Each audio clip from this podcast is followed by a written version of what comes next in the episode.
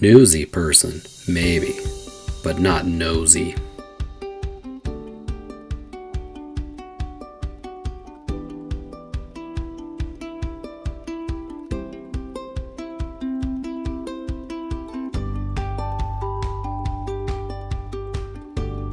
Hello, and welcome to English with Justino, a podcast designed for you to learn English vocabulary, expressions, culture, and maybe even some grammar along the way. This podcast is for those already speaking a little English at an intermediate level. The idea here is to listen and learn from a native English speaker in a natural way, the way you first learned your native language, by hearing it. Okay, forward we go. Enjoy! Episode 10 Las Noticias en Inglés. Lentamente. Welcome and good morning, good afternoon, or good evening, and happy Monday, depending on when and where you're listening. It's been a slow news day, and what better way to improve your English but to hopefully listen to what you have already heard in your native language in the news? I suggest you listen to this and other podcasts many times if you want to improve your English. Today, there's probably not going to be transcriptions posted on our normal past, present, and future summaries, but with luck, these stories will sound familiar if you're a newsy person, meaning you read a lot of news. And as always, please visit www.oyejustino.com to find this podcast and transcriptions to many others. Listening to and following along with transcripts is a good way to learn a new language. Please send me an email to let me know what you think of the news today. I would love to hear from you. And now, to the news. Enjoy. Let's start with a few headlines from the US. A lot's in the news about the new coronavirus variants. Here's what we know Omicron. More cases emerge in Europe as WHO warns of very high global risk. The world takes a decisive action against Omicron as new variant prompts fears of another COVID wave. How should we respond to Omicron? Why who skipped two letters of the Greek alphabet in naming Omicron? President Biden warns against Omicron panic, pledges no new lockdowns. Okay, with these headlines in mind, let's talk about this coronavirus and variants. Here's what we know Omicron, the newest coronavirus variant, is also the quickest to be labeled a variant of concern by the World Health Organization because of its seemingly fast spread in South Africa and many troubling mutations. Its emergence has already led to travel restrictions, high level government meetings, and promises by vaccine makers to start working on strain specific vaccines just in case. But it has a long way to go to take over from Delta, the, the variant that dominated all over the world. And the long list of variants that first, first frightened the world before falling off the map can be a reminder that viruses are unpredictable. Here's a look at the named coronavirus variants, variants of concern. WHO designates coronavirus variants as either variants of concern, meaning they look dangerous enough to bear close scrutiny and continual updates, or as variants of interest or variants under monitoring. Only five currently meet the definition of variants of concern alpha, beta, gamma, delta, and omicron. Omicron is the latest in the news. Okay, these coronavirus variants are definitely something to be feared, but Something else in the news scientists say xenobots, meaning tiny robots, are the world's first living robots and they can reproduce. Can you believe this? Scientists who created xenobots, the world's first living robots, say the life forms are the first ever self replicating living robots. The tiny organisms were originally unveiled in 2020.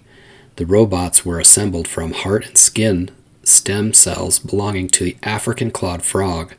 They can move independently for about a week before running out of energy, are self healing, and break down naturally.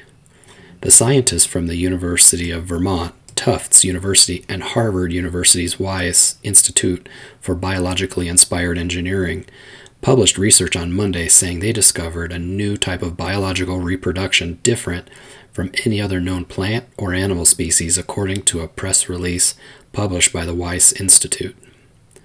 People have thought for a long time that they've worked out all the ways that life can reproduce or replicate, but this is something that's never been observed before, said Douglas Blackiston, PhD, a senior scientist at Tufts University and the Wyss Institute, who worked on the study. The scientists say the new research could be beneficial in terms of uses in the medical field. If we knew how to tell collections of cells to do what we wanted them to do, ultimately, that's regenerative medicine. That's the solution to traumatic injury, birth defects, cancer, and aging. Michael Levin, PhD, a co leader of the research, added All of these different problems are here because we don't know how to predict and control what groups of cells are going to build. Xenobots, our new platform for teaching us. How's that for interesting? A new coronavirus variant and robots that can reproduce. What else? In news from China and Hong Kong's Disney took an episode of The Simpsons out that mocked Mao Zedong. The streaming giant's Hong Kong debut proves proves that it's willing to preemptively censor itself to keep local markets happy. The irony gods have smiled upon us once again. After Disney Plus made its long awaited Hong Kong debut earlier this month, a 2005 episode of The Simpsons lampooning, or lampooning, making fun of, the Chinese government censorship seems to have been discreetly scrubbed, meaning erased, from the app in that reason in that region. The episode in question, season 16's Goo Goo Gai Pan, deals with the Simpson family's trip to Beijing and directly satirizes, makes fun of, the Chinese government's tendency to suppress information that casts it in an unfavorable light. In one scene, Homer refers to Mao Zedong as a little angel that killed 50 million people. And in another, the family tours Tiananmen Square, where a plaque reads, On this site, in 1989, nothing happened. In reality, Several hundred student protesters were massacred at the site that year after the government deployed tanks and used military force against civilians in order to quell the uprising. Concerns about government censorship, have been growing in Hong Kong as of late, particularly after legislators passed a new film censorship law last month that successfully bans the release of government critical films in a film festival setting if they are deemed to undermine national security. Last but not least, Barbados is to cut ties with Queen Elizabeth II to become a republic in a grand ceremony. In London, almost 400 years after the first English ship arrived on its golden shores, the former British colony of Barbados will wake up Tuesday as a republic. The tiny Caribbean nation will remove Queen Elizabeth II as its head of state in a ceremony that will begin late Monday, breaking its ties with the British royal family, and with it, one of the island's last remaining imperial bonds to the United Kingdom. It comes 55 years to the day since Barbados gained full independence, but kept the monarch in the ceremonial role. The event will see Sandra Mason, a Barbadian who, was, who has served as the island's Governor General or Queen's representative, sworn in as the country's first president. She was elected to the figurehead post by Parliament last month, but Prime Minister Mia Mottley will continue to run the country.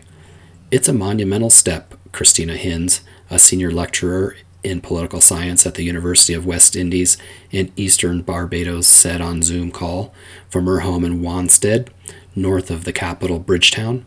I think it is part of the evolution of our independence, and it is certainly long overdue. Prince Charles, the heir to the British throne, will be in attendance as Barbados celebrates ending its formal links with its 95 year old mother, Elizabeth, is queen of 15 other realms, including the United Kingdom, Australia, Canada, and Jamaica. A spokesperson for Buckingham Palace said the decision was a matter for the people of Barbados. The occasion will feature music, dancing, and in a final salute to the monarchy, according to Charles' office, the Queen's standard will be lowered and fireworks will mark Mason's inauguration. Charles is expected to give a speech saying much of the relationship between the two nations will remain the same, including the myriad of connections between the people of our countries.